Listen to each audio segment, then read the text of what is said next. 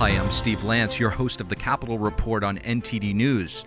If you have not done so yet, please hit that subscribe button to stay up to date with all of the latest news coming out of the nation's capital and beyond. As the former president gears up for what is anticipated to be a hard fought primary, his toughest opponent will likely be Florida Governor Ron DeSantis. That is, if the governor decides to throw his hat in the ring, which many think he will. To assess next, we're happy to have former senior advisor and counsel to former President Trump, Jenna Ellis. Jenna Ellis, thank you so much for joining us. Thanks so much for having me. Jenna, former President Trump kicked off his 2024 presidential campaign over the weekend with a stop in New Hampshire, New Hampshire and South Carolina. Along the way, uh, while on his plane, uh, he seemed to have fired a warning shot of sorts at Florida Governor Ron DeSantis. Let's play a clip and get your reaction. So Ron would have not been governor if it wasn't for me, and that's okay. Uh, and uh, he, number one, he wouldn't have gotten the nomination, and number two, he wouldn't have beaten uh, the, his Democrat opponent. So then, when I hear he might run, you know, I consider that very disloyal. But it's not about loyalty. Well, I think that what President Trump is saying is absolutely true. Everyone forgets the margin of victory was very narrow in Ron DeSantis's 2018 campaign. And listen, this is classic President Trump, where it is all about loyalty to him. But I think um, it remains to be seen how the voting base is going to take this. A lot of people are very pro DeSantis. He has a, an over 85% popularity among the GOP base. And so whether or not uh, Donald Trump attacking him is going to ultimately pan out for his campaign and be a net positive, I think remains to be seen. And so Ron DeSantis is very wisely not engaging at this point. And so while President Trump has, of course, officially uh, launched his campaign and he is uh, trying to clear the field, which he can do, um, I think that a lot of people are looking at this as potentially an unwise move for his campaign. Jenna, to your point about the support that Governor DeSantis has, there's another prominent Republican, uh, Governor John Sununu of New Hampshire, who teased a potential presidential bid over the weekend. The possible field seems to be mounting. Is there a concern that Republicans might cause more damage to themselves in the primary? I don't think so. I mean, in 2016, we had a wide field of 18 or 19 candidates initially on stage. And of course, uh, Donald Trump led that pack. I think that he's leading the pack now. And it's going to come down to just him and Ron DeSantis. I think anyone else is so below the margin of approval rating and support that really the weight is behind these two. And I think that's why uh, Donald Trump is specifically going after Ron DeSantis and trying to preempt him from, e- from even entering the race. And that's probably a smart move. Uh, but at the same time, we know that Ron DeSantis and his advisors are very seriously considering a presidential run. And this is very different than 2016. At that time, Donald Trump had just promises to run on. Now he has an actual track record. And that cuts both ways because he does have promises made, promises kept. He was the best president of my lifetime.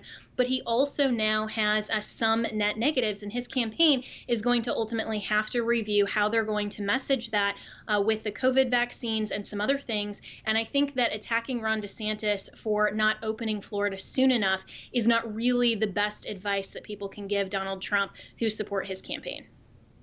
To your point about uh, former President Trump and DeSantis being leaders of the pack, uh, typically, you know, when you're leading the pack, you're going to come under more fire.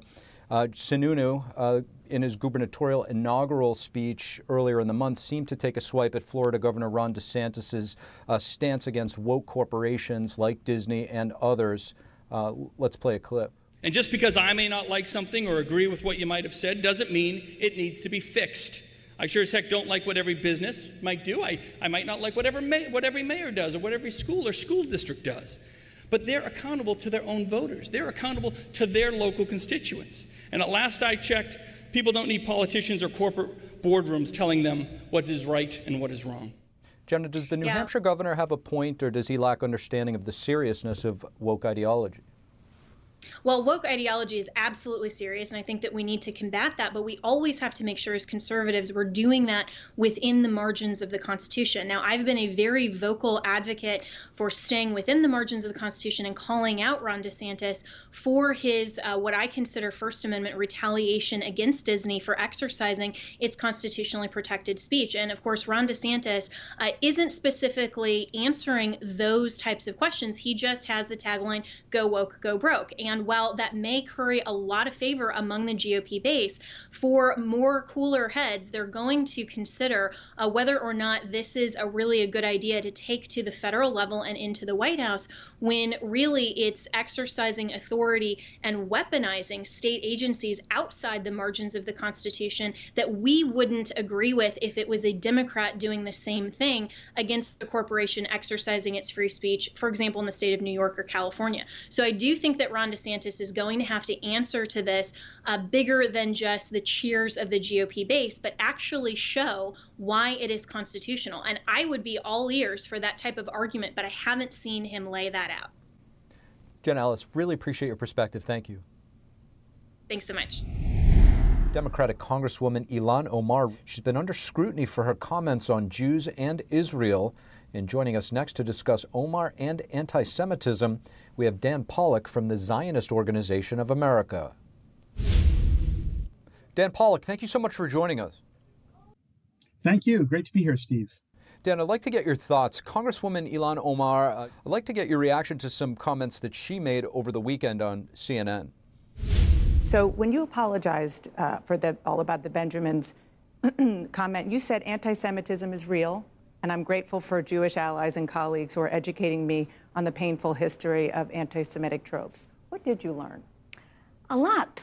Um, I certainly did not or was not aware that the word hypnotize uh, was a trope. Um, I wasn't aware um, of, of the fact that there are tropes about Jews and money. Dan, I want to get your thoughts on uh, the Congresswoman's response. And is there more of a prominent anti Jewish sentiment within the Congress than one might expect? We've been very concerned about anti Semitism within the Congress. She, uh, it, it strains credulity to believe that she didn't know that what she said was anti Semitic. Uh, basically, everyone in this country knows about stereotypes about Jews and money and the false charge that Jews uh, somehow control America and our financial system. So I have a lot, a great deal of trouble believing her. I think that she has a record after her apology of saying additional anti-Semitic things, and there is no reason she should be serving on the Foreign Relations Committee, Foreign Affairs Committee in the House. Uh, ZOA actually does advocate for removing her from all committees, but uh, the only thing that is really being contemplated now is making sure she doesn't do damage to our country on the Foreign Relations Committee of the House. Dan, there's some concerns over these uh, leftist charities um, that, that donate to Democrats, Democrat, Democratic affiliated, that are actually funding anti Israel causes, even terror groups. Uh, how widespread is this? This is a, an old game that the uh, terrorist groups have been playing. They establish subordinate charities, which are supposedly clean, and then each time each charity gets traced to an actual terrorist group, they disavow it and make everyone try to prove the connection time and time again. In this case, we're talking about the Popular Front for the Liberation of Palestine. PFLP is what they're called. And they are unbelievably vicious. Some of the people that were involved in the recent killings at the synagogue in Israel and Jerusalem this weekend were affiliated with them. And they are uh, one of the worst. They're funded by Iran. And leftist groups in the United States give money, either knowingly or unknowingly, to these groups. In this case, five major traded corporations, including Pepsi, Paramount, CBS, and Lyft, um, contributed money to this charity eh, based in Arizona, uh, in your in your backyard, where the uh, bottom line is the money ultimately ended up going to a PFLP affiliated group, and this is against the law, and the penalties are severe. And people should know that if they're giving money, individuals or corporations, to these terrorist groups, they are liable to criminal prosecution.